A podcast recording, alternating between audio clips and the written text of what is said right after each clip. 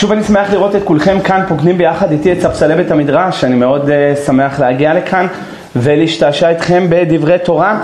Uh, לא לפני שאת השיעור אנחנו רוצים להקדיש לרפואת uh, תמר בת סיוון, uh, דווקא בחורה שאני מתפלל עליה הרבה לאחרונה. ואנחנו מקווים לרפואתה בעזרת השם, ואנחנו יודעים שהתורה מרפאה, אז יהי רצון שיהיה לה רפואה שלמה ונחת להורים שלה בעזרת השם שתאריך ימים. ושיתבשרו בשורות טובות. אני גם אה, איש בשורה כי שבוע הבא לא יתקיים השיעור כאן בירושלים, לא כאן ולא במקומות אחרים שיש לנו תמידין כסדרן בימי שלישי, כיוון ששבוע הבא זה יום הבחירות, הבחירות המקומיות, ולכן כל הארץ עושים ברברב, אז אני אהיה בגבולין, אני לא אהיה בירושלים, ולכן אנחנו נאלץ לבטל את השיעור השבועי שלנו, אבל אנחנו ניפגש כאן באותו מקום באותה שעה בעוד שבועיים בעזרת השם. הסוגיה שאנחנו רוצים לעסוק בה היום רבותיי, סוגיה מאוד מעניינת, לא עסקתי בה ברבים, וזה אשתך ואתה בעולם הבא. אז uh, אני רואה פה כמה אנשים עצובים משום מה. אז זה באמת סוגיה שצריך ללבן אותה, אני לא יודע כמה אנחנו נוכל להיכנס לעומק הסוגיה, אה, ויש כאלה שלא בדיוק אה, שמחים על הרעיון הזה, חשבו 70 שנה הם סובלים ואחרי זה זהו.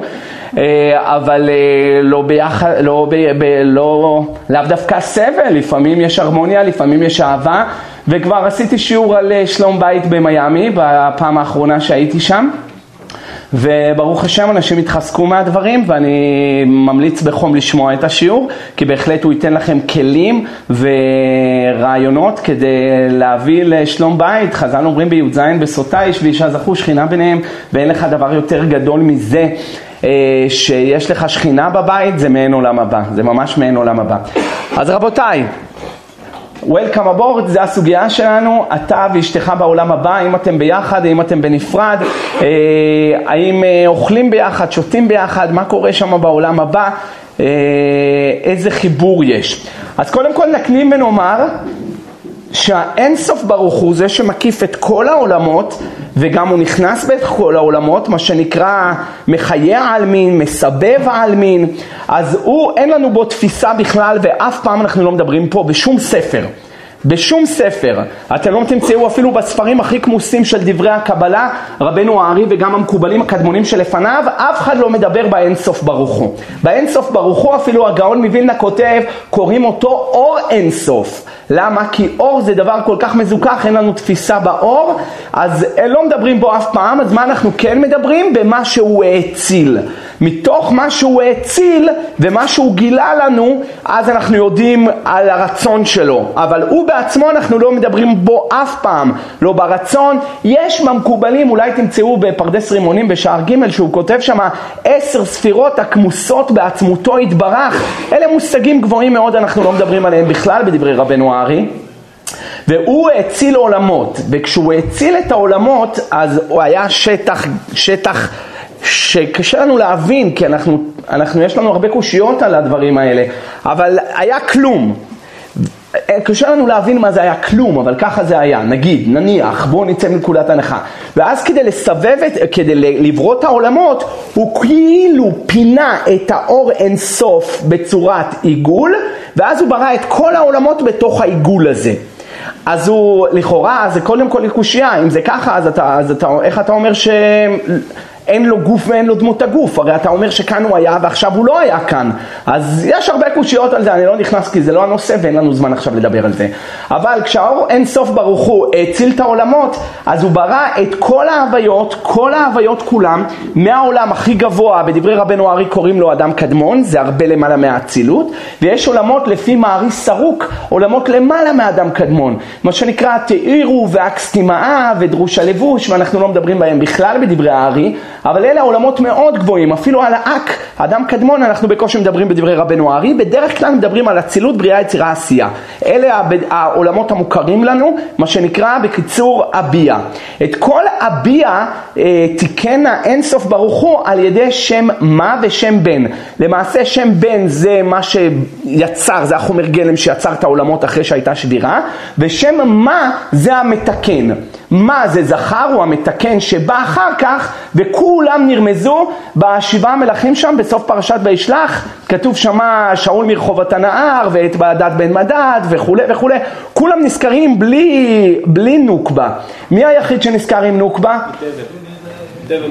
איך קראו לו? אדר, אדר עם אשתו מאתבאל, בת מטרד, בת מי זהב. זה רמז לשם מה, והוא המתקן. אז בקיצור, אני לא רוצה להכניס אתכם יותר מדי לקבלה ועמוק, בטח לא כאן בשיעור הזה, אבל סוף סוף יש לנו שם מה שהוא נוקבה, ממנו זה החומר גלם שנבראו כל העולמות אחרי שנשברו המלכים, וימות וימלוך, וימות וימלוך, זה רמז לשבעה מלכים יש, יש מה לדבר על זה יותר, אני אין לי זמן וזה ממש לא הנושא. ואחר כך בא שם מה חדש, שהוא רמז להדר, שהוא לא מת. הייתה לו אישה ביחד איתו, אשתו זאתי מאתבאל, הדר היחיד שהיה נשוי. כל המלכים שהיו לפניו מתו, היחיד שהיה נשוי זה היה הדר, והוא רמז לשם מה, ושם מה תיקן את כל השבירה וכל מה שהיה, וככה אנחנו הולכים ומתקנים כל יום מבררים קצת מניצוצי רפח שנשברו על ידי שם בן, עד שנגמור לתקן את הכל, ואז יבוא המשיח צדקנו. בימינו במהרה בימינו. זה הרעיון בגדול. למה הקדמתי את כל ההקדמה העמומה הזאת? כדי להגיד לך שכל ההוויות בעולם נעשו על ידי שם בן ושם מה. שם בן זה רמז לנוקבות ושם מה זה רמז לזכר. ולכן שם מה ובן בראו את כל הפרצופים, את כל העולמות, כל הפרצופים העליונים, יש לנו 12 פרצופים באצילות. עתיק ונוק, אריך ונוק, אבא אמא, ישראל סבא ותבונה, יש לנו זון הגדולים וזון הקטנים. בסך הכל 12 פרצופים, הכל נעשה משם בן ושם מה. אפילו הקליפות למטה מתחת לעולם האצילות, כולם נעשו מהסיגין של אותם מלכים שנשברו. אז מה שיצא לנו עכשיו, שהכל נברא מזכר ונקבה. הכל נברא משם מה ושם בן. שם בן זה החומר גלם שנשבר, ושם מה זה מה שבא לתקן אותו אחר כך ולהשלים אותו. אז יצא מכאן, ולא סתם, הזון העליונים, שזה הזעיר אנפין, שאנחנו קוראים אותו מלך, אנחנו קוראים אותו הקדוש ברוך הוא, אנחנו אף פעם לא מדברים באינסוף, אף פעם לא באינסוף. אבל זה פרצופים שהאינסוף האציל והוא מתלבש בתוכם, והוא מנהיג את כל העולמות על ידם. כי בו אין תפיסה, אין מחשבה, מה שראינו וקראנו בפתח אליהו. אז עכשיו האינסוף ברוך הוא, הוא מסובב כל העלמין, מקיף אותם, והוא נכנס בתוך הפרצופים והוא מנהיג את כל העולמות על ידי הפרצופים. שתי הפרצופים שמנהיגים את העולם הזה זה כמובן נוק, נוק דזה וזה, נוק זה נוקבה. אז זה ונוק דזה הם מנהיגים את כל העולמות האלה. אה, ועכשיו אה, כל העולמות ביה הם חילות המלכות, הם חילות של זה. ולכן כשאלה, שתי אלה, זה ונוק, זה שתי הפרצופים הכי תחתונים באצילות, אם מתייחדים, הם מולדים נשימות לבני אדם. עכשיו יש כל מיני איחוד של פרצופים למעלה בעולמות העליונים, אין לי זמן להיכנס לזה, אני גם לא רוצה לבלבל אתכם יותר מדי, גם ההקדמה הזאת היא כבר too much בשבילכם, אבל סוף סוף יש כל מיני איחודים של כל מיני פרצופים, זה תלוי בזמנים. בזמנים שהאדם מתייחד פה עם אשתו, שמה זה צריך להיות אותם זמנים שהפרצופים העליונים מתייחדים למעלה. ולפי זה שהפרצופים מתייחדים למעלה, ככה אותו פרצוף שהתייחד מוליד נשמה לילד הזה שאתה מתייחד עכשיו. ולכן אלה שמתייחדים ביום, אין איחוד ביום למעלה בעליונים. האיחודים בעליונים זה רק בלילה, מחצות לילה ואילך. אז יש איחודים. אז מי שמתייחד פה ביום, בהכרח מי מביא לו נשמה? הרי סוף סוף אין איחוד בפרצופים, אז מי מוליד את הנשמה לילד הזה? מי מוליד את הנשמה? מקבל נשמות מגולגלות. זה בהכרח שהוא מקבל נשמות מגולגלים. איי, אבל יש קושייה, אם זה ככה, אם יש נשמות מגולגלות, אז uh, כולנו מגולגלים היום, אז מה אתה אומר שמי שבא? יש בזה גם כן פלפול עצום, אני לא נכנס לסוגיה ויש לי על זה תירוץ. ולכן רבנו ארי אוסר בתוקף על כל אדם לשמש לפני חצות לילה, לא רק תלמידי חכמים, על כל אדם, רק אחרי חצות לילה, אפילו של ימי החול, אבל רק אחרי חצות לילה. כדי לקבל נשמות נקיות, ומי שרוצה באמת נשמות גבוהות, אז אמרנו אחרי חצות לילה של שבת, מי שיכול לעשות דבר כזה, באמת יקבל נשמה שדיד, מה שנקרא, משהו מיוחד. אז מה למדנו מכאן? שכיוון שזון הם אלה שבראו את הנשמות, הם גם מהם יצא כל העולמות שמתחתיהם. וכיוון שכך, אז הם זכר ונקבה, אז כל מה שנברא מתחת להם, הכל נהיה זכר ונקבה. עכשיו הבנתם איך נהיה זכר ונקבה? באין סוף חס ושלום, אין בו מחשבה, אין נקבה, אין כלום, אפילו אריך אחד קריאטיב, אפילו באריך אין נוקבה. אבל בזון, שהם הפרצופים הכי נמוכים באצילות, הם מתייחדים, מולידים נשמות לבני אדם. וחז"ל לא סתם אמרו, דף נ"ח עמוד ב' ממסכת ברכות, כשם שפרצופיהם שונים, דעותיהם שונים. מי זה פרצופיהם שונים? הפרצופים העליונים, כשהם מתייחדים, כל אחד, ההורים שלו התייחדו בשעה אחרת. אז פרצופיהם שונים, ממילא נולדו נשמות אחרות מזמנים אחרים, אז דעותיהם שונים. כל אחד והדעת שלו, ואינו דומה מי שמתייחד אחרי חצות לילה ביום החול, למי שמתייחד אחרי חצות לילה ביום החול שחל בראש חודש, ומי שמתייחד לחצות לילה ביום החול שחל בראש חודש בחצי הראשון של השנה, או בחצי השני של השנה, גם בזה יש הבדלים, או בחצי הראשון של החודש, או בחצי השני של החודש, גם בזה יש הבדלים, או בזמן של אה, חג, אחרי חצות לילה של חג, הכל משנה את הפרצוף, הכל משנה את הבני אדם, הכל משנה את איכות הנשמה, והכל שכן המצוות שההורים עשו באותו היום, כתבתי על זה ספר מרכבות קודש, תקראו שמה ותראו. מה למדנו מזה? שהכל נברא זכר ונקבה. כל מה שיש בעולם. וזה לא אני אומר את זה, זה גמרא מפורשת, בבא בתרא ע"ד עמוד ב'. כל מה שברא הקדוש ברוך הוא... אנחנו לא מדברים על האינסוף, על האור אינסוף שמתלבש בפרצוף זה שנקרא הקדוש ברוך הוא. ברא זכר ונקבה, אף לוויתן נחש בריח ולוויתן נחש הקלטון, זכר ונקבה אברהם. ואלמלא נזקקים זה לזה, מחריבים את כל העולם כולו. מה זה אף לוויתן? אף רמז לחרון אף, וזה רמז לז... לזון דקליפה. כמו שיש לנו זון דקדושה, ז ונוק, יש לנו זון דקליפה. לילי וסמי, סמך מהם וגם ל"י ל"י ת'. גם הם זכר ונקבה. הכל, בקיצור, כל מה שמהאצילות ולמטה, כולל פרצופים הגבוהים באצילות, אפילו אבא ואימא, שהם פרצופים גבוהים באצילות, גם הם זכר ונקבה. היחיד שהוא לא זכר ונקבה זה אריך ומעליו. שם אין זכר ונקבה. אבל מלמטה הם מתפרשים להיות שתיים. כל שכן אה, אה, מה שיש לנו כאן, שהפרצופי זון, זון דאצילות, הם האצילו את אדם וחווה. וכל הנשמות של הזכרים באו בתוך אדם הראשון, וכל הנשמות של הנקבות באו בתוך חווה. ולכן אדם וחווה הם רמז לזון העליונים. וכן בריאת כל הנשמות, הם כולם ביחד. רק אחר כך מחלק אותם הקדוש ברוך הוא ומפריד אותם לשתי גופות, שיהיה גוף של זכר וגוף של נקבה, אבל אתם נשמה אחת. כל הנ... הכל הוא ברא בתור אחד, כולם זה זכר ונקבה. אז זה, זה מה שכותב משתת חסידים, מסכת זיווגי הנשמות פרק א', אני קורא. אין לך כל נשמה שאינה כלולה מזכר ונקבה. אין דבר כזה רק בן. יש גם מה. אז הגבר הוא מה, האישה הוא בן, וזה חיבור ביחד, זה נקרא שלמות, ויקרא שמם אדם. אין האיש נקרא אדם, אין האישה נקראת אדם, אלא שמם אדם. אדם זה יצור עם ארבע ידיים וארבע רגליים, ולכן כשהם ביחד, אז יש שלמות. כשהוא לבד, חז"ל קוראים לו פלגה דה גופה, הוא רק חצי גוף, גם היא, גם היא פלגה דה גופה, גם היא חצי גוף, רק כשהם מתחברים ביחד יש שלמות. אין לך נשמה שאינה כלולה מזכר ונקבה. הוא בצאתם לעולם הזה נמסרים לשני גופים מחולקים ויורדים בעולם הזה בזמנים שונים ומי שיזכה על ידי מעשיו הטובים יזכה לקחת את בת זוגתו בקלות ויהיה בטוב עימה כל ימי חייו. אז קודם כל יש כאן רמז, איך תדע אם זו בת זוגתך או לא? מה שהוא כותב פה בקלות זה לא כזה קלות, זה קצת יותר מורכב, ותכף אנחנו נראה בדברי רבנו ארי שזה הרבה יותר מורכב למצוא את האישה. וזה אחד הסימנים אם אתה רוצה לדעת אם זאת אשתך או לא. אם לפני, זה, הרי הוא מדבר פה על שידוך ראשון, אז שידוך ראשון זה בקלות, כולנו זה גלגולים אז אין לנו שידוך ראשון. אז אני מדבר על שידוך שני. אז עכשיו אנחנו כולנו שידוך שני מגולגלים, כולם יצטרכו לעבוד קשה עד שהם ימצאו את הבת זוג האמיתית שלהם. מצאו את הבת זוג האמיתית שלהם, לפני החתונה זה צריך להיות קשה, אחרי החתונה זה צריך להיות קל. חייב להיות הרמוניה. אני מבין שיש חילוקי דעות, אני מבין שיש הסתייגויות, אני מבין שחושבים שונה.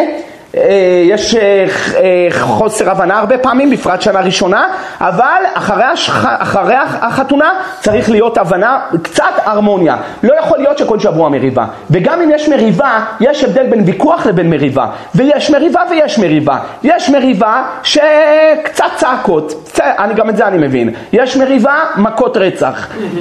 יש מריבה, כלים עפים, ויש מריבה הכי מגוחכת, לא מדברים.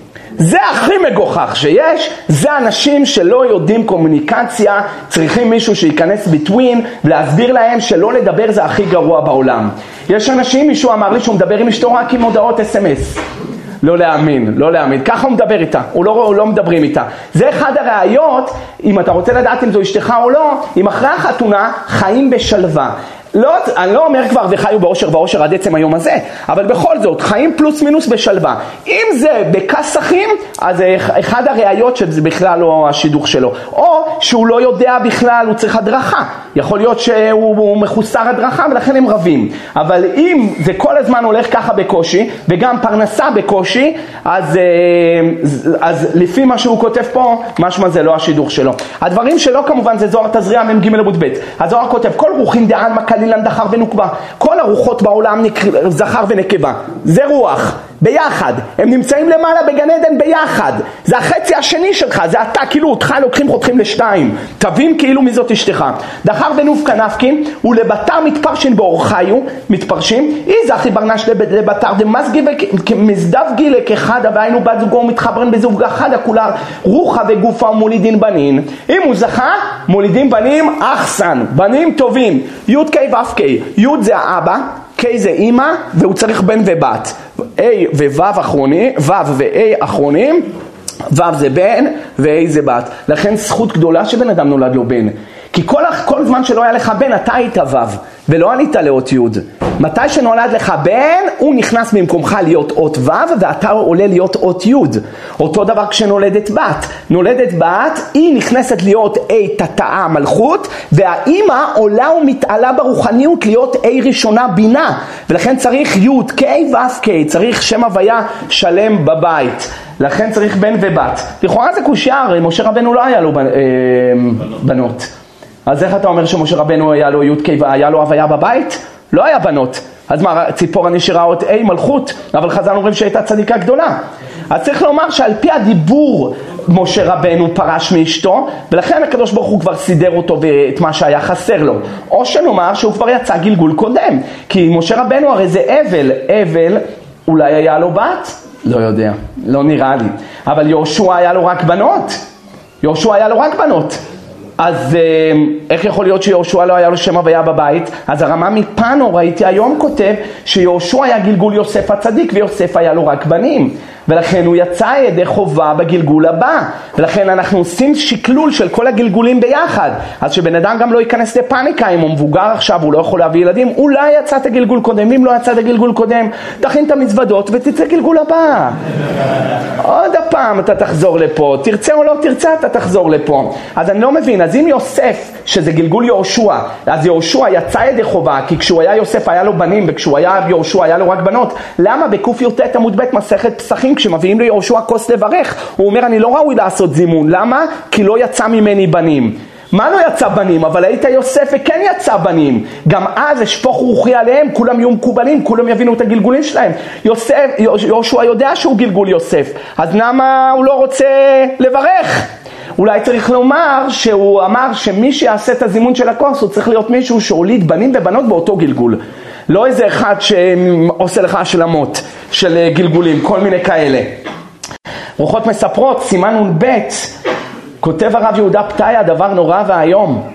אם יש בעיה של פריון אצל האישה והיא לא משחררת את בעלה לשאת אישה אחרת, מסולקת היא מהעולם העליון, גופה בטל ולא קמה בתחיית המתים.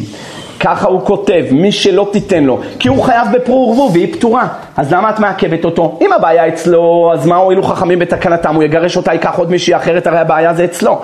אבל כשהבעיה אצלה והיא לא משחררת, אני לא הבנתי מה... מה בכלל רבי יהודה פתאום, מה לא משחררת? אישה מתגרשת בעל כורחה, אז רק לגט ומעיף אותה. אני לא הבנתי. כנראה שמדובר פה על איזה אחד שהוא אה, רוצה לעשות את זה בנועם, צריך גם לדעת איך, איך פרק, פרק האיש מגרש במסכת בגיטין, הוא נפתח בדף ל"ב ונגמר בדף מ"ח. למה? צריך לב ומוח כדי לדעת איך לגרש אישה. לא לעשות את זה, נכון מזבח מוריד עליו דמעות, אבל לא צריך לעשות את זה טרגי ואני שונא אותה וכל מיני כאלה, אחרי הכל אשת נעוריך. אז אה, זו השאלה, אתה רואה מכאן שכותב הזוהר מתפרשים.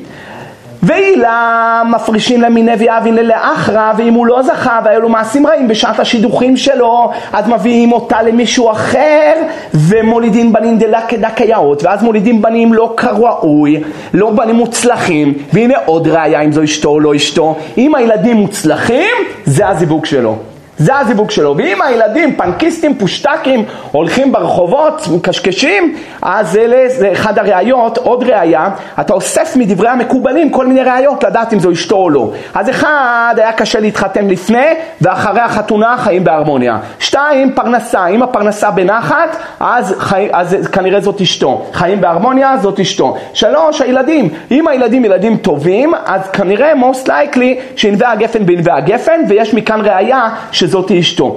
היום אני לא בטוח בזה כל כך, כי יש כל כך הרבה השפעות חיצוניות, והתפוח כן נופל רחוק מהעץ, כמו שאמר החזון איש, מתי התפוח לא נופל רחוק מהעץ? ברוח מצויה, אבל היום יש רוחות לא מצויות, הרבה תפוחים טובים הולכים רחוק, ולכן קשה לעמוד את הסימנים האלה והרמזים האלה שנותנים פה רבותינו המקובלים. על כל פנים, זה מה שכתוב, פתחי לי אחותי רעייתי עונתי תמתי, למה קרא אותה אחותי?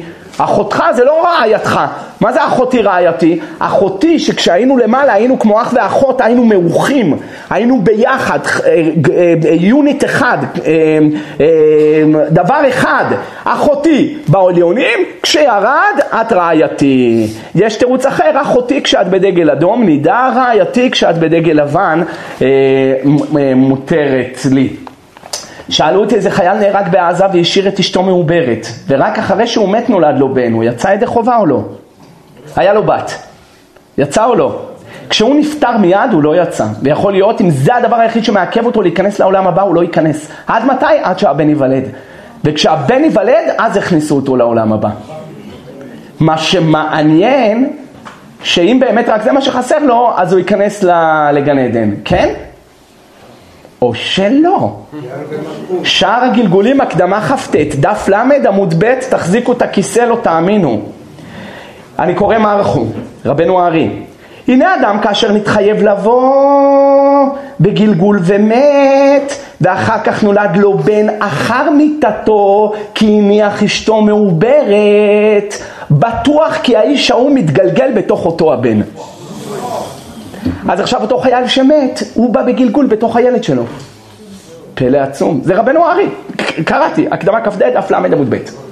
אבל מה הוא כותב? הוא כותב ונתחייב גלגול. זאת אומרת, רק אם הוא מתחייב גלגול, הוא בא בבן שלו. היום אני כמעט בטוח שרובה דרובה דעלמא מתחייבים בגלגולים, כמו שכותב הוא בעצמו בשאר הגלגולים, אין לך אדם שינצל מילא גלגולים, הקדמה כ"ג. הוא כותב כמעט כולם חוזרים לעולם הזה בגלגול. דור הולך ודור בא. ומתגלגל ובא בגוף הבן שלו, וזה סוד הייבום, זה לא ייבום ממש, אלא כמו ייבום, וזה סוד הבעיה האמורה, כי נולד אחר שמת אביו, ואז התגלגל נשמת אביו באביי, לכן באביי יש אותיות אב לרמוז על האבא שלו. רגע, אבל אם הוא מת על קידוש השם, אז מה, הוא לא עלה ישר לגן עדן? לא, לא, לא. אוקיי. למה לא? כי כל מה שעלה, רק אם הוא לא התחייב במצוות שחסרות לו. כל מה שאמרנו, הוא פטור מהדין, עולה למעלה, פטור מהיום הדין לעתיד לבוא, פטור מנהר דין, הוא פטור מגיהינם כף הקלע, גלגולים עניינים. זה רק אם הוא מושלם במצוות שחסרות לו, אבל אם יש לו מצוות שהוא חייב לעשותם, הוא יחזור להשלים אותם. וגם שאלה, אפשר לחלק את הנשמה, ואת זה כבר יש לי ראיות עצומות, הבאתי את הכל בספר שלי, מרכבות הגמול, אני אומר לכם, מי שלא יקרא את הספר הזה, יש לו חור בהשכלה, הוא לא יודע איפה הוא חי, הוא לא יודע לאן הוא הולך, הוא לא יודע לאן הוא בא, הוא לא יודע, הוא, אין לו מושג בכלל מה הוא עושה פה, מה אתה עושה פה? מה, אתה סלח שבתי? מה אני עושה פה לא יודע? בואנה, תלמד, אל תגיד לא ידעתי, אל תגיד אני לא מבין ספרים של מקובלים, אני פתחתי לך את כל הראשי תיבות, את כל הארמית, אני הסברתי, עשיתי ביאורים, הבאתי הערות, הבאתי מקורות, הכל בעברית צחה, הכל ברור, עם מעשיות מרבי יהודה פתיה, אין לך שום, שום סיבה לא ללמוד את זה, זה יעשה לך סדר בדברים שגדולים וחכמים לא יודעים אותם. למה? כי רק מי שבאמת יכל לשבת וישב על זה עשר, חמש עשרה שנה וטחן את הסוגיות האלה וסידר את הכל בסדר כרונולוגי ופתח ראשי תיבות וסידר לך את הכל, הוא יבוא יגיד לך מה הולך לקרות, אני לא הבאתי שום דבר מליבי. זה כל כך חשוב להשיג את הסט הזה, שב תעשה עליו סדר. חצי שעה ביום, שעה ביום, שב תלמד, תראה מה קורה. ושם הסברתי שיש מציאות לחלק את הנשמה, אם הנשמה חסר לה. חלק הטוב יעלה לגן עדן והחלק הרע הוא יחזור בגלגול באותו הבן. מעניין, אשתי הרבנית יש לה יום הולדת שבוע הבא, אז היום ליד הבית שלי יש אה, משתלה כזאתי, ביוקר שם, ביוקר יאמיר. מוכר לך ביוקר, כאילו זה יהלומים. טוב, נכנסתי לראות ככה מה, מה אפשר שיהיה לי ככה מוכן בראש מה אני הולך, שאני לא אצטרך להסתבך שבוע הבא, גם ככה עברתי ליד זה היום. אז אה, היום נכנסתי ברחוב בצלאל. טוב, נכנסתי שם לאיזה, לאיזה, למשתלה הזאתי, ואז היה שם איזה אחד רב עם המוכר. אני אגיד לכם, ממש חייכתי. למה חייכתי? הוא רב עם המוכר, אתה, איזה עצים אתה מוכר, רק שמתי את זה בבית, אחרי יומיים הוא כבר גוסס, טה, טה, טה, ופלפלים. ואני כאילו מסתכל על עצים שם, על העצים והאבנים, מסתכל שם. ואז הוא צעק אליו, הוא היה עם כיפה, ואז הוא צעק אליו, תלך אתה והעץ שלך, אמן תתגלגל בו. ותשתבח שמו איזה דור, איזה דור, אפילו יודעים שמתגלגלים בעצים. אז עשה לי, עשה לי נחת קצת, מה אני אגיד לכם. אבל אה, לא עשה לי נחת שהוא יצטרך להתגלגל בו, אבל כן עשה לי נחת לראות שעוד אנשים יודעים את זה. שואל הזוהר תזריע מ"ג בזוהר חדש ע"ד עמוד א', למה הסדר המוזר הזה? היו למעלה אחד, מתפרקים, אם זוכים, חוזרים, למה כל הפרוסס הזה? מה? ורק אם הוא יזכה, הוא יזכה לקחת את שלו? זה עונש כל הסיפור הזה. כל שכן שידוכים, למה שלא ניוולד עם הבת זוג שלנו איתנו? היו דברים כאלה מעולם? כן, מי? קין והבל. לא, לא ככה, זה גמרא בסנהדרין, דף ל"ח, נולדו ביחד עם ה... או השבטים, לא נולדו השבטים עם ה... אז למה שלא תיוולד עם, עם אשתך? ונגמר הסיפור, בשביל מה זה צריך להיות כל כך מסובך? עד שתמצא אותה ואתה יודע מה זה שידוכים? איי, עונש, זה המכה 11 במכות מצרים, שידוכים. אתה יודע מה זה? מסכנה הייתה איזה אחת בת חמישים רווקה, לא מצאה את השידוך שלה. אז היא באה לשטחנית, אמרה לה, השטחנית, מה את מחפשת? אמרה לו, אני מתחפשת מישהו להישען עליו. אז היא אמרה לה, עוד מעט יהיה לך מקל, תשעני עליו. מסכנים אנשים, מה? היה איזו ישיבה אחת פה בירושלים, שלא היה נותן הראש ישיבה לצאת לבחורים להתחתן בגיל 18. היה מאחר אותם עד גיל 22. אז נכנס אליו איזה גדול, אמר לו, למה אתה מאחר את הבחורים בגיל 18, בן 18 לחופה? ככה כתוב. אמר לו, לא, אצלי 22.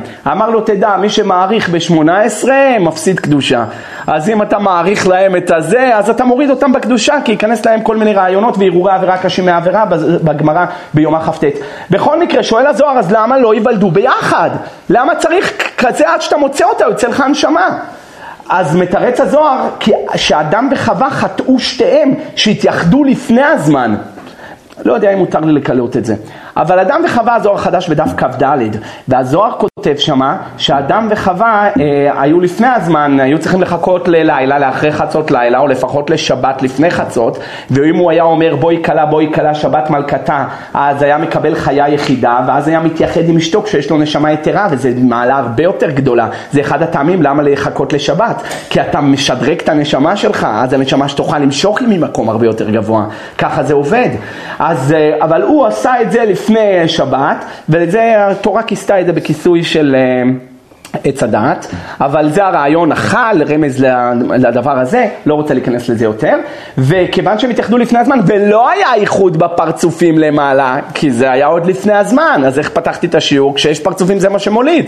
אז לכן הוא כאילו הוליד, הוא לא כאילו, אבל הוא הוליד נשמות מגולגלות, אבל לא היה נשמות מגולגלות, הוא הראשון שהיה בעולם, ולכן שמה הוא היה צריך לקבל איזה עונש בהכרח, והעונש שהוא קיבל, הוא וחווה, זה שמהיום והלאה כל הנשמות שהשתתפו בחטא אדם האדם הראשון, שזה כולנו למעשה, ניפרדו והצטרכו לסבול לחפש את הבת זוג האמיתית שלהם כדי לייחד אותם עוד הפעם.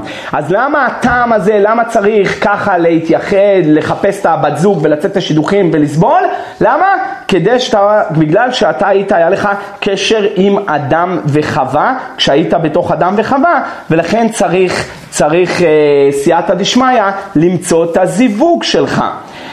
אה, אחרי שמצאת אותה ואתה, ואתם חיים באושר ואושר נגיד, אחרי שמצאתם ואתם עולים לעולם הבא, האם אתם ביחד שם או לא? אמר לי איזה אחד, מה היה בגן עדן? אשתי איתי בגן עדן? אמרתי לו כן, הוא אומר אז זה לא גן עדן מה אתה מספר? אמרתי לו אז את מי אתה רוצה? את חמתך? הוא אומר זה כף הקלע אם חמתי תבוא איתי לא רוצה אותה אז אמרתי לו, אז מה אתה רוצה שאני אעשה? מה, אני ממציא את זה? זה זוהר, זוהר שלח לך קס"ז עמוד ב', בהנחה שזאת אשתו. אם זאת לא בת זוג האמיתית שלו, היא הולכת ל... ל אני יודע מה, רומנוף, ואתה הולך לוקח את uh, ג'סיקה, אני יודע, ג'סי ג'סי, אתה הולך לאשתך האמיתית, והיא הולכת לבעלה האמיתי. ואז אתה אומר לה, ידעתי! אבל, אבל, אה, כל אחד צריך להרגיש באמת, אני, עוד פעם, אנחנו בתקווה שזו הבת זוגה האמיתית, כי זה נחת גדול כשאדם זוכה לאשתו האמיתית פה בעולם הזה. ואם שמה בעולם הבא הוא ימצא שזה בכלל לא בת זוג האמיתית שלו, ייקחו אותו לבת זוג האמיתית שלו. ומה עם זאתי? שתלך לבן זוג האמיתי שלה, פיניש, גמר, נגמר העבודה. זה מה שהזוהר כותב, זוהר פרשת משפטים. ו... ויצאה אשתו עמו. אם הוא זכה, אז גם היא יוצאת ביחד איתו, אפילו שהיא לא, אפילו שהיא לא התחייבה גלגול. כי שאר הגלגולים, הקדמת ט', אין נשים מתגלגלות, ועשיתי על זה שיעור אם אישה מתגלגלת או לא מתגלגלת, אבל זה המעלה הגדולה של אה, בן אדם שזכה, ואשתו התגלגלה ביחד איתו, וזה הבת זוג האמיתית שלו. היא תוכל לעזור לו להשלים את התיקון שלו. אני כתבתי במרכבות הגמול, מרכבה ד', גלגל א', שיש שבע טעמים למה, אישה, למה הבן אדם מתגלגל לעולם הזה. אחד הטעמים, לקחת את בת זוגתו האמיתית. כי יכול להיות שגלגול ראשון הוא לקח מישהי אחרת, כי המעשים שלו לא היו מתאימים ואין מזווגים, מזווגים לו לאדם אלא כפי מעשיו. אף פעם הלשון לא צלצלה לי. אין מזווגים לו לאדם אלא כפי מעשיו. הרי מי מזווג זיווגים? קדוש ברוך הוא. אז מה היה צריך לומר? אין מזווג לו לאדם אלא כפי מעשיו. מה זה מזווגים? יש פה שתי שדכנים? אז כן, יש פה שתי שדכנים. אם זכה אדם, הקדוש ברוך הוא משדך אותו, אז הוא תמיד משדך, שידוכים טובים. ואם הוא לא זכה, אז אה, יסתדר לבד, ילך לכל מיני שדכנים, לקליפה, שדכן, ראשי תיבות שקרים, דובר כספים נוטל, מספר לך סיפורים, ואתה בא ואתה באמת רוצה, כל, כל השידוך אתה רק חושב על השדכן. כל השידוך. אהרון. משנה מה הוא סידר לי פעם. ברוך אתה אדוני אלוהינו מלך העולם שהכל נהיה בדברו.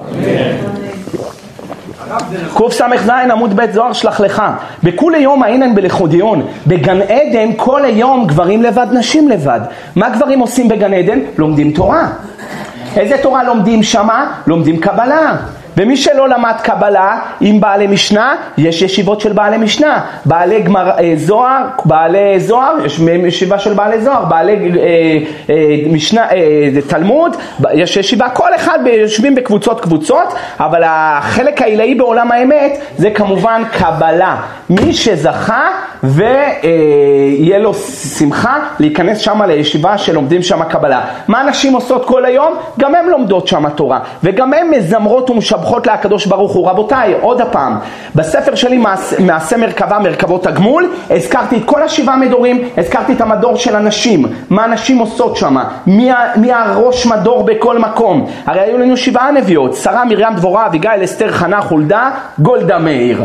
גם היא שמה, ראש המדור, אבל שמה היא הראש מדור, שמה. אז כל, ה, כל אחת יש לה מדור משלה, הסברתי מה הם עושים כל יום, הסברתי את הטיול בגן עדן, את האוכל בגן עדן, את הזיווג, תכף אני אסביר לכם את זה. כולי יום האינון בלכודיון, כל יום גברים לבד, נשים לבד. בכל לילה התקללן כלאו כחדה, ובכל לילה הגברים באים לפגוש את הנשים שלהם בגן עדן. והמקדש מלך כותב שמה, ודבק באשתו בעולם ההוא, והיו לבשר אחד בעולם הזה. אתה נדבק באשתך שמה למעלה בגן עדן. זיווגה דהוא עלמא הידבקותה נשמתה בנשמתה, נאורה בנאורה. ומה עושה איתה? בסדר, פגשת אותה. איך עברת היום? מה את אומרת? היה שווה פה? מה קיבלתם לארוחת ערב? מה מדברים? שיחת הבריות. מה אתה רואה? היום אתה חוזר הבית לבית שלך, מה אתה מדבר עם אשתך? מה, ככה זה הדיבורים שם? ושם כותב הזוהר, לא, לא. אמ, חוץ מזה שאפשר, יש קומוניקציה והכל זה בלי חיתוך שפתיים, זה טלפתיה, הכל זה עובר אה, קווי, הכל זה וי-פיי, הכל עובר שמה, אתה מדבר איתה, הכל מעביר לה את הכל, עוד אתה גם רואה אותה ומתייחדים שם בגן עדן, יש את החדר שלהם ומתייחדים. בעולם הזה מתייחדים גופה בגופה, בעולם ההוא נהורה בנהורה, נשמה בנשמה, אור עם אור, והתענוג שיש בזה אי אפשר בכלל לתאר אותו. כך כותב הזוהר. האיחוד הזה נעשה מתי? בחלק השני של הלילה. כך כותב שאר האיחודים, המרחו, פרק ד'. גם הצדיקים עצמם מתייחדים שם עם בת זוגם בגן עדן הארץ ומולידים נשמות לגרים. בכל חצות לילה האחרונה, היינו מחצות לילה ואילך, כי אז זה זמן של הפרצופים שמתייחדים, זמן של התחתונים שמתייחדים. ואחר כך ראיתי שזה זוהר מפורש בזוהר שלך לך קס"ח עמוד א', בכל לילה התקללן כולהו כחדה, בגין דשעתא דזיבוגיו, היינו זה שעה של האיחודים, והוא בפלגות לילה בין בהאי עלמא בין בהוואלמא. והערכתי כבר בהקדמה שלי בספר במרכבות קודש, שמה שעושים התחתונים צריכים לכוון את זה בדיוק למעשה העליונים. אז זה אותו דבר. שו"ת רב פעלים רבנו יוסף חיים חלק א' סימן א' כתב, אני קורא, אנחנו בעלי גוף לא נוכל לצייר לעולם בדעתנו את זיווג הנשמות בגן עדן, איך הוא נעשה, וכל שכן שלא נוכל להבין זיווג אורות הספירות, ואף על פי כן אנחנו אומרים בפינו שם זיווג, עם כל זה אנחנו מודים ומאמינים שאין הדברים האלה כפשוטם חלילה. כנראה שיש פה איזה משהו עצום ונורא, אנחנו לא מבינים מה זה להתייחד בגן עדן שמה למעלה, והזוהר שמה עוד ממשיך, זיווגה דאוולמא יתעביד איבא, יתיר מאיבא דעביד בעלמא. בעולם הזה אתה בורא גופות, אבי ואימו שותפים, אימא שלו מביאה את ה... את ה... אודם או לא אובן? כן, ואבא שלו? לא אובן. ואז מה אתה מביא? הם מביאים את הגוף. הקדוש ברוך הוא מביא את הנשמה. בעולם הבא הם מצליחים להיות דוגמת הבורא ולברוא נשמות. ואז הם בורים נפשות לגרים. בזיוגדא ועלמא מתאפקין נשמתין דנשמתים עבדי בין נהורין. היינו פירות יצאו אורות. והיינו נשמתין לגאורה דמתגיירין. הגר שמתגייר מקבל נשמה. מאיפה הנשמה שלו?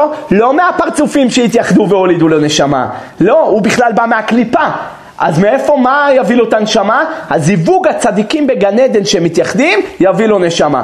רגע, אז אם זה ככה, כמה גרים כבר יש? כמה גרים כבר יש? לא כל כך הרבה גרים. אז מה זה נשמה, נפשות לגרים? שאלה מדהימה, אני בפלא ששאלתם אותה. אבל השאלה באמת מדהימה. אם אדם זכה, אין לי זמן להיכנס לזה, יש לי כל כך הרבה מה להספיק, אני רץ out of time. אם אדם זכה לנפש, רוח, נשמה באותו גלגול, ובאותו גלגול הוא פגם בהם, ושלושתם עכשיו נפגמו, הוא צריך לחזור בגלגול. עכשיו כאן הוא יחזור בגלגול עם הנפש, והנפש הזאת היא צריכה להתקן. הנפש הזאת שנתתקנה, אם היא מתוקנת לגמרי, הוא ימות צעיר. אלא אם כן הוא יגיד את הפסוק נפשי הביתיך בלילה, אף רוחי בקרבי השחרקה, ואז נפשי הביתיך בלילה, תחזיר לי את הרוח שלי. ואז הוא מקבל את הרוח שלו באותו גלגול. זה מה שכתוב, ימותו ולא בחוכמה, אם הם היו חכמים הם היו יודעים את הטריק הזה. את הכל הבאתי בספר, את הכל הבאתי בספר. אתם צריכים לקרוא את זה ולהגיד את הפסוק הזה עם הכוונות שכתבתי שם, כוונות פשוטות, כדאי לכם לעשות את זה. הכל מובא שמה. אז עכשיו, לפעמים הקדוש ברוך הוא רוצה לזרז את התיקון שלו. מה הוא עושה? שולח את הנפש, רוח, נשמה, את שלושתם לעולם הזה בגופים שונים. כן, אבל רוח לא יכולה לשבת בלי כיסא של נפש, אבל הנפש שלה מקולקלת. אז מביא לה נשמה של גר, זה מאלה, והיא יושבת על נשמה של גר, והרוח יושבת עליו. והנשמה לא יכולה לשבת על, על כיסא של רוח, היא צריכה רוח ונפש. הרוח ונפש יהיו מהנשמות של הגרים שמולידים בגן עדן, ואז יוצא לפי זה שאתם נגיד עם שלושה חברים, אתה נפש, אתה רוח, אתה נשמה, ואתם כולכם אותה נשמה. פלא עצום אפשר לתפוס, לכן יש אהבה בין בני אדם עצומה, אני לא מדבר על, אה, על אה, כל מיני מוזרים. אני מדבר על אהבה אמיתית, שבן אדם מתאהב בבן אדם השני, זה חלק ממנו, זה משהו חזק ועצום ממנו. אז לכן צריך הרבה נפשות לגרים, כי יש הרבה כאלה שצריכים תיקונים, צריך כיסאות. מי שהבין הבין, מי שלא הבין אני מקצר. אני שואל, רגע, בגן עדן יש יצר הרע או אין יצר הרע? אה, יש או אין? אין יצר הרע בגן עדן, אין הוא מתבלה, הוא יוצא בחיבוט, אז אין יצר הרע. אז אם אין יצר הרע, איך מתייחדים? הזוהר כותב בזוהר תולדות קל"ז עמוד ב' כיוון שמתעורר יצר הרע יש פריה ורבייה אם לא יתעורר יצר הרע אין פריה ורבייה אז אין יצר הרע בגן עדן איך מתייחדים? מסכת יומא סט עמוד ב' חז"ל לקחו את היצר הרע של האריות וכלאו אותו וחיפשו מדן ועד באר שבע מגבת ועבדת עם פרס ביצה ולא מצאו אפילו ביצה אחת למה? כי יצר הרע הוא זה שנותן את הכוח להתייחד עם האישה אז אם אין יצר הרע, לא מתייח... אה, אה, אם אין יצר הרע אין איחוד אז איך יכול להיות שהוא מתייחד איתה בגן עדין אם אין לו יצר הרע? הבנתם את הקושייה? קושייה. קרוב לזה בזוהר נוח ס"א. הזוהר שואל איך אדם מתייחד עם חווה בגן עדן, הרי זה היה לפני החטא. אז אם זה היה לפני החטא, עוד לא היה לו בו יצר הרע, אז איך הוא התייחד איתה? מה להגיד לכם? לא הבנתי מה הזוהר מתרץ שמה, לא הבנתי גם את המפרשים שמה, הכל עמום, נראה שזה הכוונה שלהם, שהוא מקבל כוח מהבינה העליונה להתייחד מצד הקדושה. זה יותר נראה. לא מצד היצר הרע שמדריב אותו לזה, אלא מצד הקדושה, אש קדושה של היצר הרע, וממילא אם זה ככה, אולי גם, ב, אולי גם בגן עדן, מצד הבינה העליונה שנותנת כוח לנפשות להתייחד, גם בלי יצר הרע. שמעו שאלה של רבנו יוסף חיים בשו"ת תורה לשמה, סימן תק"ו. צדיק שנפטר עתה לגן עדן ואשתו חיה בעולם הזה, עם מי הוא יתייחד בעולם הבא? תראה מה היה חסר לאנשים בבגדד. מוקצה, הם יודעים את כל ההלכות, שבת, הכל, בוקה דעתמה, הלכות מזוזה, הלכות מילה. מה הטריד אותו? שאם הצדיק נפטר ועכשיו הוא בגן עדן ואשתו חיה בעולם הזה, איך הוא יפסיד את ייחוד הזיווג הצדיקים אחרי חצות בגן עדן עד שאשתו תיפטר מהעולם? קושייה או לא קושייה? אה, טוב, אם זה היה פה בעולם הזה, הייתם אומרים אין בעיה, הולכים לתל אביב. לא, רבותיי, לא. אז מה התשובה? מה התשובה? הרב שמה כתב דברים עמוקים. בכלל כל השיעור היום הוא עמוק מאוד, זה לא פשט, אתם יודעים, לפעמים אנחנו מתעסקים פה קצת בקבלה. כי לנשמה יש שורשים רבים, זה למעלה מזה, והשורש העליון נשאר דבוק באילן למעלה, והוא נקרא מזל האדם. ובהיותה בעולם הזה, מה שיורד ומשתלשל לתוך הגוף זה הענף, אבל החלק העיקרי שלו נשאר למעלה. ולכן כשהצדיק נפטר ואשתו חיה, הוא כן מתייחד איתה למעלה, בשורש הוא מתייחד ביחד איתה. מה נשאר למטה? רק הענף. ככה מפרש הבן איש חי, נקרא לכם, אם נפש בת זוגו של האדם עודנה בעולם הזה והבעל קדם לה בגן עדן, הוא מתייחד עימה על ידי השורש שלה שמונח שמה למעלה. רבותיי, מי שרוצה את השגב הנפלא הזה להתייחד עם בת זוגו בעולם הבא, חייב לדאוג שהוא ייפטר מהעולם בלי שום כרת. אם יש לו כרת, הוא לא ייהנה מהדבר הזה לעולם. אז צריך שיהיה לו, שלא יהיה לו כרת. אז הארכתי uh, במרכבות הגמול, מרכבה י"א, סוף גלגל ב', ושמה ביארתי באריכות גדולה את כל הסוגיה הזאת של כרת, וצריך להיזהר שלא יהיה לך כרת, uh, לעשות תיקוני כרת. איך עושים תיקון כרת? מה עושים? מה עושים? רבנו הארי שערוך הקודש כותב נשארים כל הלילה ערים, אבל זה רק כרת של העולם הזה, כדי לא למות בקיצור ימים ושנים. איזה גמרא? מועד קטן, איזה דף? כ"ח, שם הגמרא אומרת שמת בגיל 60 מיתת כרת. לפי הירושלמי מת גיל 50 מיתת כרת.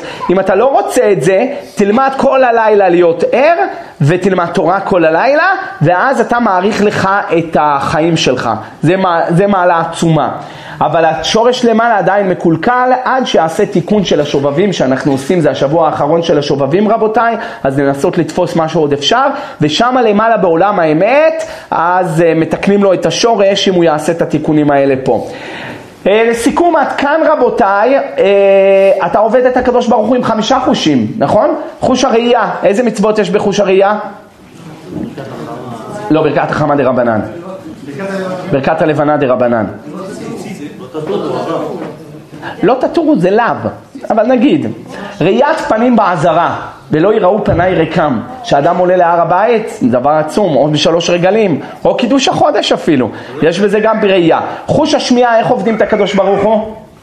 שופר בראש השנה או שמיעת פרשת ויקהל, אה, פרשת הקהל, חוש הטעם, איפה עובדים את הקדוש ברוך הוא? מהתורה? מהתורה, אכילת פסח או מצה, חוש המישוש, איפה אתה עובד את הקדוש ברוך הוא? מנענע את הלולב, או אני יודע מה, תפילנו נגיד. חוש הריח, לא מצאתי שום מצווה שעושים עם חוש הריח, אבל מניעה כן. אה?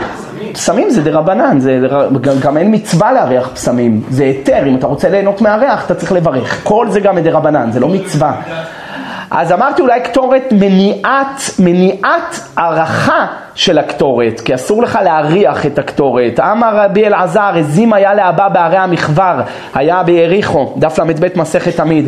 אל תחשבו שוואו, הוא למד מסכת תמיד, הגיע כבר לדף ל"ב. לא משנה שהגעתי לשם, אבל לא זה הפשט, מסכת תמיד מתחילה בדף כ"ה, אני לא יודע איפה נעלמו 25 דפים לפני זה, אבל מסכת תמיד מתחילה בכ"ה, אז בל"ב אז אתה עדיין בתחילת המסכת, אל תתלהב. מסכת תמיד דף ל"ב עמוד ב', אמר רבי אלעזר, עזים היה לאבא בערי המחבר, ביריחו היה לאבא שלי עזים, וכשהיה מגיע הקטורת, הסממנים של הקטורת היו מסיעים, הרוח הייתה מסיעה אותם לשמה, והיו מתעדשות מריח הקטורת שהיה נכנס באף שלהם. שלהם. והגמרא אומרת שאפילו כלה לא הייתה צריכה לצאת מבוסמת בירושלים, כי כל ירושלים היה ריח טוב, אפילו במזרח ירושלים. היה ריח טוב, לא היה ריח של... של אה, זוהמה, הכל היה ריח טוב. למה? קטורת הייתה, אבל אסור לך ליהנות ממנה, זה הנאה שבאה לו בעל כוחו. אז הנה אנחנו עובדים את הקדוש ברוך הוא בראייה, בשמיעה, בטעם, במישוש, בריח. אומר הזוהר של, שלח לך קס"ה, כל החמישה חושים יקבלו אה, תענוגים בעולם האמת. חוש הראייה, כותב שם שהזוהר, שאדם רואה את גן עדן, הוא מתפלא. אתה יודע מה זה? היית פעם בארמונות ורסאי בצרפת, ראית איזה גנים, איזה גינות, איזה פרדסים? פלא פלאות מה שהולך בגן עדן. כל הגן חי, העצים נושמים. איזה פלא זה, איזה פלא עצום זה. זה לא אתה נכנס לגן פה, אני יודע מה, הגן הבוטני פה בירושלים, או גן הורדים חצי מת. לא! אתה לא מאמין מה הולך לראות, אז העיניים מתפלאות. פליאן רברבן חד הוא לעינין עובדה. האדם מתפלא מאוד. חוש השמיעה גם מקבל שכר. אית אופין דינור דקה מצפצפן כנסליק צפרה. או יש שם שירה שמימית של המלאכים. משהו פלא, אתה לא יכול לדמיין איזה אופוריה זה לוקח אותך. אז הנה בחוש השמיעה בגן עדן. חוש הריח, אומר הזוהר ויחי רש כ"ד עמוד ב', 1,500 ריחות עולים בכל יום מגן עדן, וכל יושבי הגן מתבשמים בריחות האלה. משהו עצום.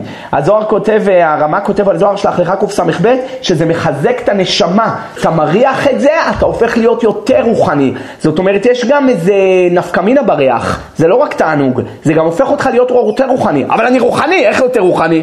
עוד יותר רוחני, ואז אתה יכול לעלות למעלה, לקבל השגות יותר גדולות. חוש הטעם בגן עדן, אז אוכלים בגן עדן, תתפלאו, יש אוכל בגן עדן, והערכתי בזה בספר שלי מרכבות הגמול, וביארתי בדיוק מה אוכלים, מי מקבל שם ארוחה, יש שם גם מעיין עם מים, והזוהר כותב שמי ששותה אותם מתפכח מאוד ונהיה חכם, מי ששותה את המים האלה בגן עדן. חוש המישוש איפה? היום למדנו שמתייחד עם אשתו בגן עדן. אז הנה יש לך את כל החושים בגן עדן, עד כאן החלק הזה רבותיי. עכשיו, השאלה מהזוהר שקראתי לכם בתחילת השיעור, לא ברור כל כך אם יכול להיות מציאות שאשתו יורדת קודם. הזוהר כתב ומתפרשים, ואז לגופות אחרים. האם יש מציאות שהבת זוג יורדת לפני, נקבה יורדת לפני הזכר או לא? כן או לא? יצחק ורבקה זה לא ראייה, בדיוק הפוך, מיצחק ורבקה זה ראייה שגבר יורד קודם, הוא היה בן 37 בעקדה והתבשר שנולדה רבקה, אז היא הייתה בת שלוש כשהוא לקח אותה, אז בדיוק הפוך, זה, ראייה שהגבר יורד קודם, עוד הרבה קודם, מה אתם אומרים? רבותיי, אה, בזוהר וילך רפ"ג עמוד ב' כותב כל רוחין דנפקין מלעילה דחר ונוקבה נפקין הם יורדים ביחד זכר ונקבה, הוא מתפרשן. ולזימנין טיפוק נשמטה דנוקבה עד דלא נפק דחר דהוא בר זוגה. מפורש שהיא לפעמים אשתך תהיה יותר גדולה ממך והיא הבת זוגה האמיתית. זה לא אומר שכל מי שהיא גדולה ממנו זו הבת זוג האמיתית שלו, יכול להיות שלא. אבל על כל פנים, אם זה, אתה רוצה לדעת אם זה הבת זוג האמיתית שלך, יש סימנים שנתנו המקובלים, כמו שחלקם הזכרנו לפני כן, וגם זה אנחנו לא בטוחים שאנחנו יודעים בדיוק לאמת את אותם סימנים, אבל יש מציאות שהאיש יותר קטן מהאישה.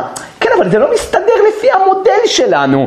לפי המודל שלנו הגבר מבוגר והאישה היא, רגע מה אתה עושה לי פרצופים שם? מה אתה עושה? יציעו, לה, יציעו לבת שלך נגיד, תהיה בת 20, יציעו לה בחור בן 18, סבבה? אה, כן, למה לא? בעל מידות, למה לא? יפה מאוד, בעל מידות, לארג', אקסטרה לארג', גם זה שאלה. יפה מאוד. ואם, ואם, ואם, ואם, אה, אני מכיר מישהי שגבוהה מבעלה בשתי ראשים. אתה לא מאמין איזה מצחיק זה נראה, אבל בשתי ראשים. אני מכיר בכלל איזה אחת שהראו לה ככה ובעלה רבע עוף. הוא נראה לידה כמו איזה ילד, היא עושה לו... הוא אפילו לא צריך, היא רק מהמבט מרימה אותו למטבח. מהמבט. אני אומר, רגע, ואם יש הפרש גילאים, הוא בן 20 והיא בת 50, זה בסדר? אה? זה עובד או לא עובד? הוא בן 20, היא בת 50. זה יכול להיות הבת זוגה האמיתית שלו? אה, שוגר דדי, זה נקרא. במיאמי יש בקניון נקרא בל ארבורד, אחד הקניונים הכי יקרים בארצות הברית. זה נמצא בבל ארבורד, קניון בל ארבורד ובל ארבורד. ושם אתה יכול לראות מלא תופעות כאלה של זקנות מקומטות עם צ'יקיטו בוניטו. בן עשרים. מה הוא עושה איתה? הוא לאהבה אין גיל. כן, בטח אין גיל, אבל יש מחיר, אבל יש מחיר. אני שואל, אם הוא בן 20, מה פתאום שייקח מישהי בת 50? עם כל הכבוד לה, למה שהוא ילך איתה? מה? מילא, אולי אם זה היה הפוך, אני יכול להבין את זה שגבר יכול להזריע עד גיל מאוד מבוגר. אבל אישה, דיברנו על זה לא מזמן, עשינו שיעור על, אה, על, על אה, הקפאת ביציות, ודיברנו על הסוגיה הזאת שאישה עד גיל 40 הולך לפריון, לא נשאר ממנה כבר כלום. אז מה פתאום אתה שם את העיניים שלך באישה מבוגרת? וגם איך תביא ילדים, אה? איך אתה רוצה להביא ילדים עם אישה מבוגרת? אם זה היה הפוך עוד אני מבין, אבל כאן שהאישה מבוגרת, איך תביא איתה ילדים? ובכלל, מה פתאום אתה אוהב מבוגרות? בוא תגיד לנו, מה? פתאום אתה איזה זה? אוהב מבוגרות? אלא מה? רוב האנשים, מה יעדיפו? צעירה. כשאתה בא לשידוכים, אתה שואל אותו מה אתה רוצה? הוא אומר, אה, אני רוצה מישהי אה, צעירה ממני. אני יכול להבין את זה. כמה צעירה? שנה? שנתיים? גם עשר הולך. בטח, אין בעיה. אתה רוצה עשר. רבותיי, יכול להיות שהוא נתן עיניו בממון? לא. לא, מה פתאום? אנשים בשביל כסף התחתנו? לא. אז במיאמי זה עובד ככה, ולא רק במיאמי, בכל מקום בעולם. רבי יצחק בר ששת בשו"ת הריבש סימן ט"ו, אודות איש אחד שרצה לשאת זקנה בת תשעים! או, מה אתה, מה הולך כאן? היא בת תשעים. כמה היא שווה? צ'יקיטו בוניטו, אנטוניו, בנדרס. עם ככה שרירים. והקהל מיחו בו ואמרו לו, אתה לא תתחתן איתה, השתגעת? מה, אתה רוצה לעשות לה התקף לב? לקחו את זה לריבש, והריבש שאל, יש לה כסף? ישר הוא שאל כסף. אמרו לו, אז, הוא, אז החתן ענה, היא קצת הסתדרה בחיים, תשמע, לא הרבה יותר מדי. כמה יש לה? 80 מיליון. איפה עוד עשר? אבל 80 מיליון. אז יש לה עכשיו 80 מיליון, אז הוא אוהב אותה מאוד בשביל 80 מיליון. הוא גם מתכנן עליה. זאתי, כמה עוד תחיה? 80 מיליון. אה, אז אה, נעשה לה השכרה יפה והוא יורש את הכל. אין לה ילדים מהבעל הקודם, היא רווקה גם, רווקה נחשקת. זה כמו הישמעאלים אומרים שמי שהולך להיות שהיד הוא מקבל 70 בתולות. אז אני אמרתי שהטעות בקוראן זה לא 70 בתולות, זה בתולה אחת בת 70. אז זה יכול להיות שגם כאן יש לו בתולה בת 90 והוא מקבל את כל הכסף שלה. והוא לא הסכים לו לחתונה הזאת. גם הגאון רבי מלכיאל טטנבאום בשו"ת דברי מלכיאל חלק ד' סימן ע"ב הוא כותב בעיתים הללו רבו הנושאים נשים שלא לשם שמיים רק לשם נוי או ממון וכל הסיבות האלה, יצר הרע יסודם, ואחר כך יקבלו בנים שאינם הוגנים. זאת אומרת, אם אתה מתחתן רק בגלל שהיא יפה, אז אתה תראה שהילדים יצאו לא הוגנים. כי אתה צריך ללכת לפי, עם המזגים מתאימים, עם החלומות משותפים, אם אתם על אותו פייג', על אותו עמוד, על אותו דף, אתם שואפים לבנות את אותו בית. והיינו לפי שוודאי היא אינה זיווגו האמיתי, כי איך יתאימו כשהם, כשהם אה, מעיקר יצירתם לא דומים, ויש כאן רק סיבות מצד יצר הרע, נוי או ממון. אז שו"ת מרכבות ארגמן בחלק ה' אבן העשר סימן כ"ח, הארכתי בנושא הזה, הנושא אישה לשם שמיים, לא לשם שמיים, מה הוא מוליד, ותראו שמה, אה, ולכאורה מהזוהר משמע שנים בודדות. לא, לא 30 שנה, 40 שנה. אני לא מבין למה שהקדוש ברוך הוא גם יעשה דבר כזה. יוליד את האישה, ואחרי 50 שנה יוליד את הבן זוג האמיתי שלה. אז מה הסיכוי שהם יתחתנו? למה שהקדוש ברוך הוא יעשה דבר כזה? לכאורה זה תמוה מאוד להגיד דבר כזה. רק מה, בעץ חיים מביא רבנו הארי שער ל"ה פרק ב', אנו רואים בחוש הרעות והטבע כי האיש גדול בשנים מאשתו. אז מה כותב רבנו הארי? שהאיש גדול. אז איך המזוהר אמר שלפעמים האישה גדולה?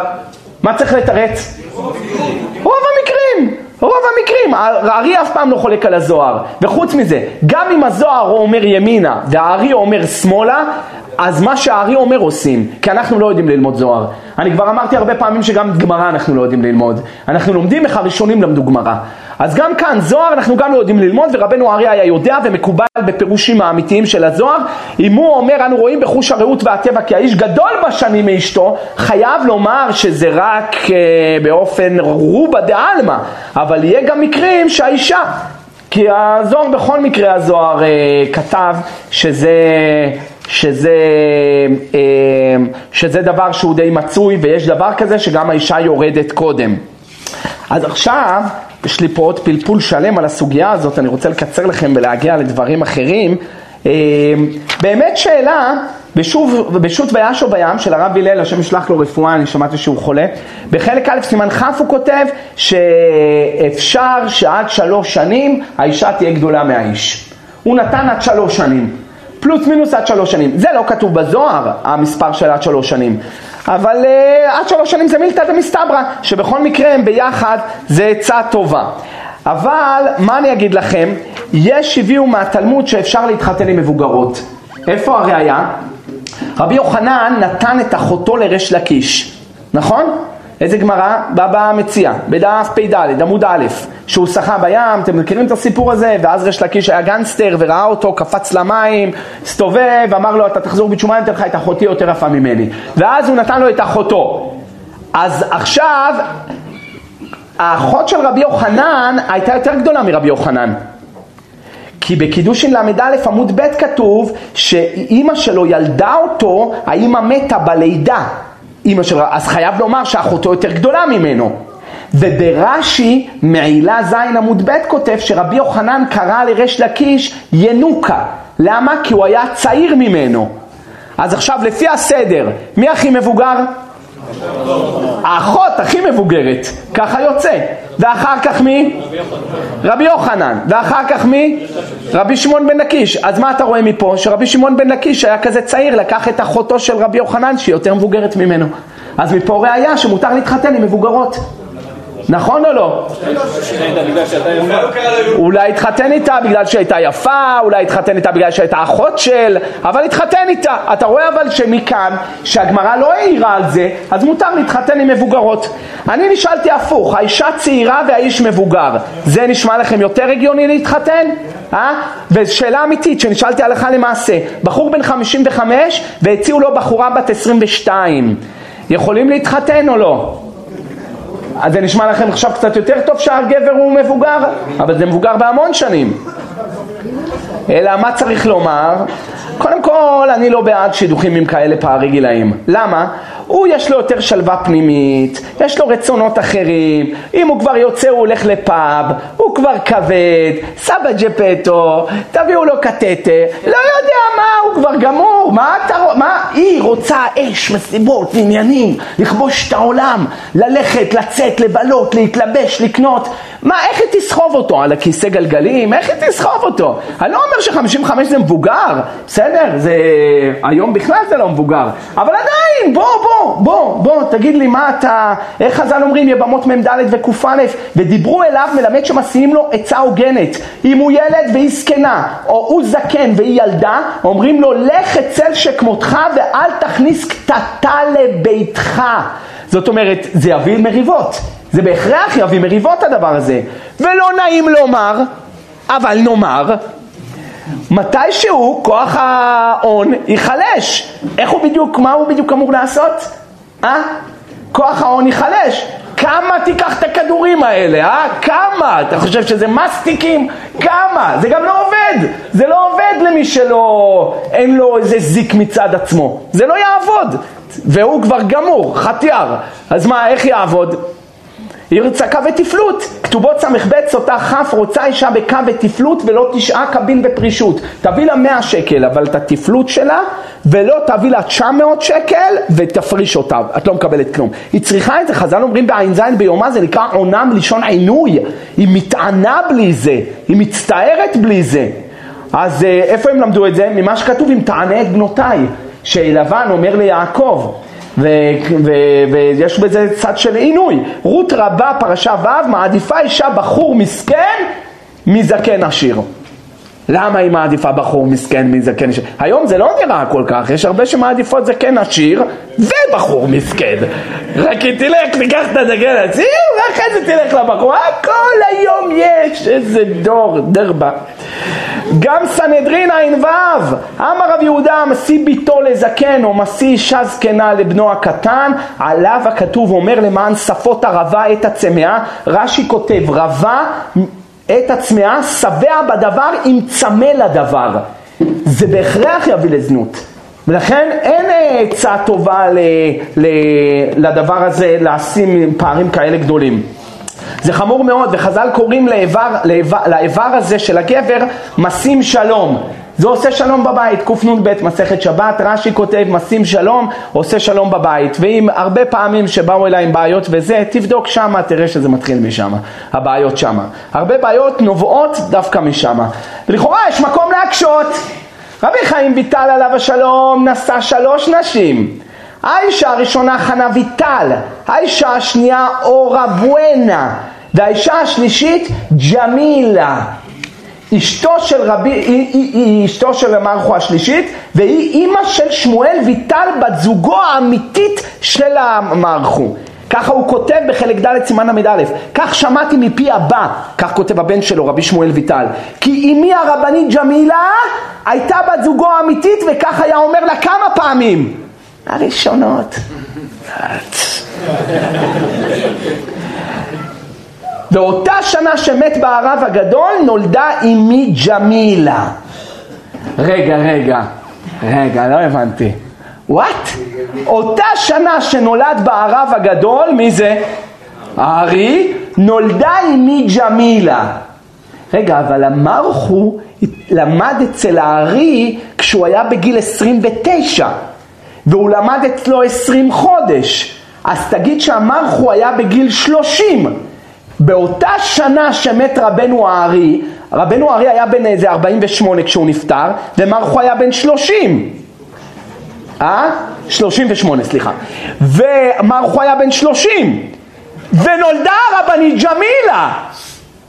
אז מה ההפרש בין הרבנית ג'מילה לבין מרחו? שלושים שנה, וזו בת זוגתו האמיתית. קושייה על כל מה שאמרתי עכשיו. מה אני אמרתי? אני אמרתי שלא יכול להיות שהקדוש ברוך הוא יוריד אותם בהפרש גילאים כזה עצום, אז הרב יהושע בים אמר שלוש שנים מקסימום, גם זה הוא הביא את זה מעובדתא דליבה, אין לזה שום מקור כמה זמן היא צריכה להיות, אבל אתה רואה שלושים שנה? קושייה? מה אתה מתרץ? אה? אז גם הבחור הזה שרצה בת 90, זאת הבת זוג שלי, אני אומר לך שזאת הבת זוג שלי. בן 90 אני יודע את זה, אני יודע, העיניים האלה, המקומטות האלה, זה מה שהוא אוהב. נו, אז עכשיו מה תעשה? הוא יכול להיות אבא שלה. מה זה, בן אדם בן 30?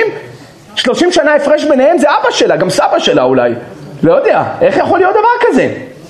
חוץ מזה, הרבה זוגות בדורות שלפנינו התחתנו ככה. לא היה הסבים של הסבים שלנו, ככה היו מתחתנים. במרוקו היה מלא דברים כאלה. בתימן היה מלא דברים כאלה. שהיו מחתנים בהפרש גילאים של עשרות שנים, זה לא היה מצוי. אני שמעתי על הרבה דברים כאלה. אז קושייה עצומה. מה נעשה? קושייה. אני שואל יותר מזה. כלב בן יפונה היה בן 40 בזמן המרגלים. סוטה בדף י"א, סנהדרין ס"ט. בן כמה הוא היה בזמן המרגלים? בן 40. בן כמה היה משה בזמן המרגלים? בערך 82. 82, איך הגענו ל-82? בן 80 הוציא אותם ממצרים, נגיד שזה היה שנתיים אחרי, כי עדיין עוד לא נגזרה הגזרה, אתה מדבר על זמן המרגלים. אז בן 82 הוא היה. מרים יותר גדולה ממשה? אז בת כמה מרים בזמן המרגלים? נגיד, נגיד שהיא הייתה ילדה קטנה שחיכתה לו על הסוף ושרה לו baby, ה baby, אוקיי, אז היא הייתה בת כמה? תגיד 88. טוב, אז מה רש"י כותב שמרים ניסתה לקלב? הוא בן 40 והיא בת 88? איזה רש"י? בחומש שמות י"ז י' חור בנה של מרים היה וכלב בעלה. מה ההפרש ביניהם? 48 שנה, זה יותר גרוע מהמערכו. 48 שנה! קושייה עצומה. מה תעשה? איזה רב היום יסכים שבחור בן 20 מתחתן עם בחורה בת 60? בואו תגידו לי, איזה רב?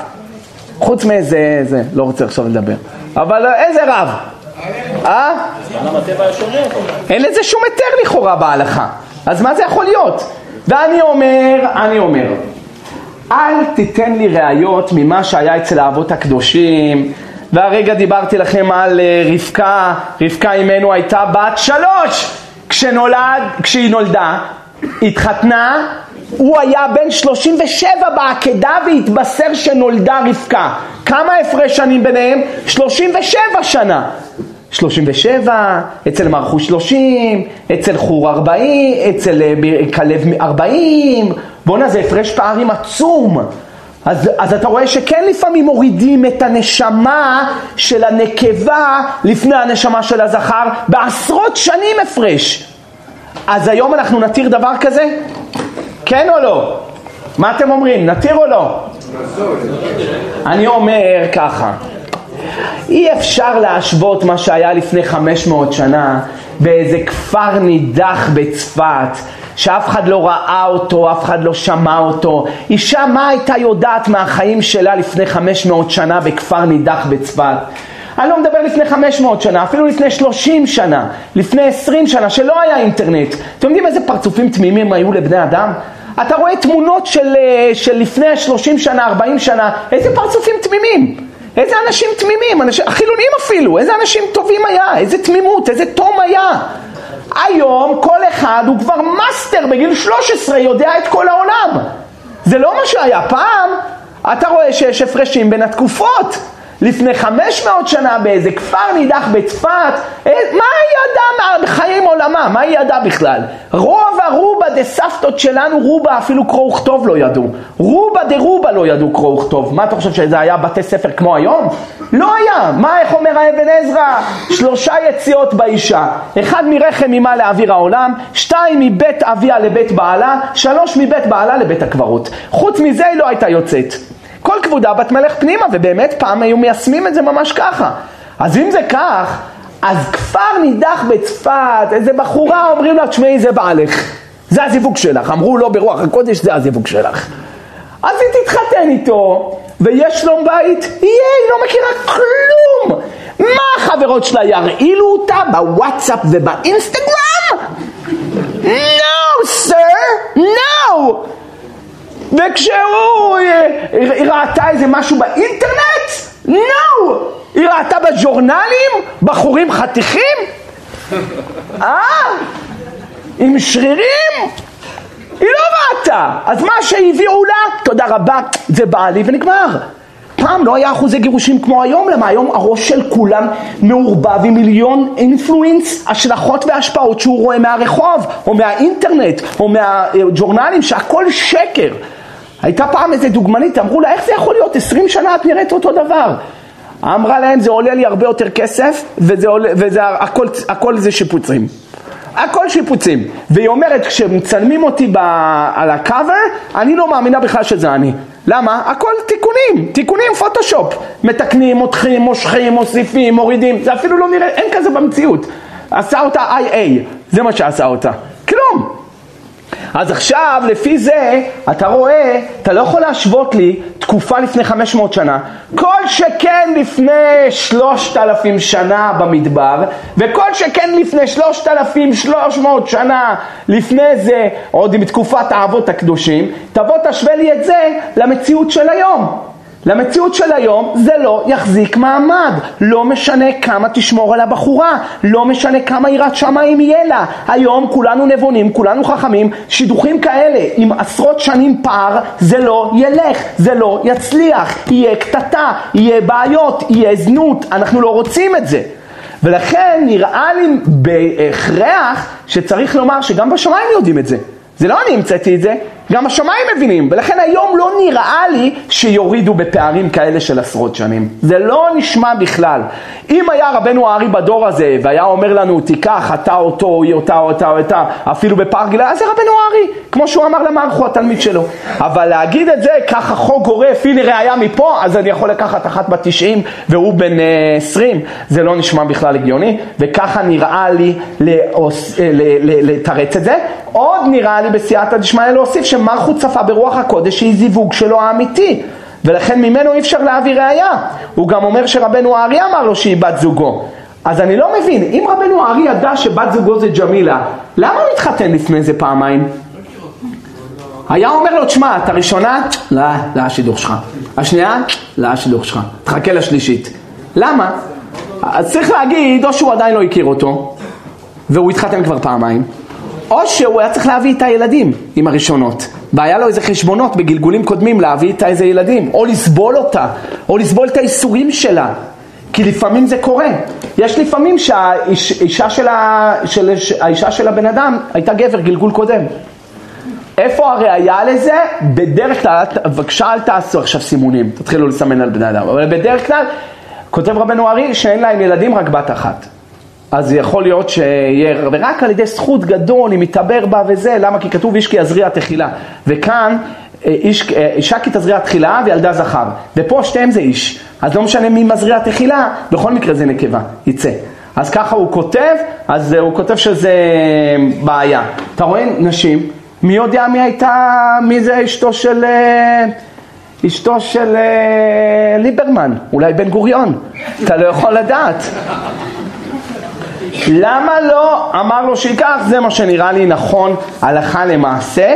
אה, אם הוא מצא אישה גדולה ממנו במספר שנים די, אה, נגיד עד חמש שנים, והוא רוצה אותה והיא נראית לו, וההורים לא מסכימים, הוא צריך לשמוע להם או לא? כן או לא? שו"ת מהרשד"ם סימן צדיקי, אם האב מסרב והבן רוצה, לא חייב לשמוע לו.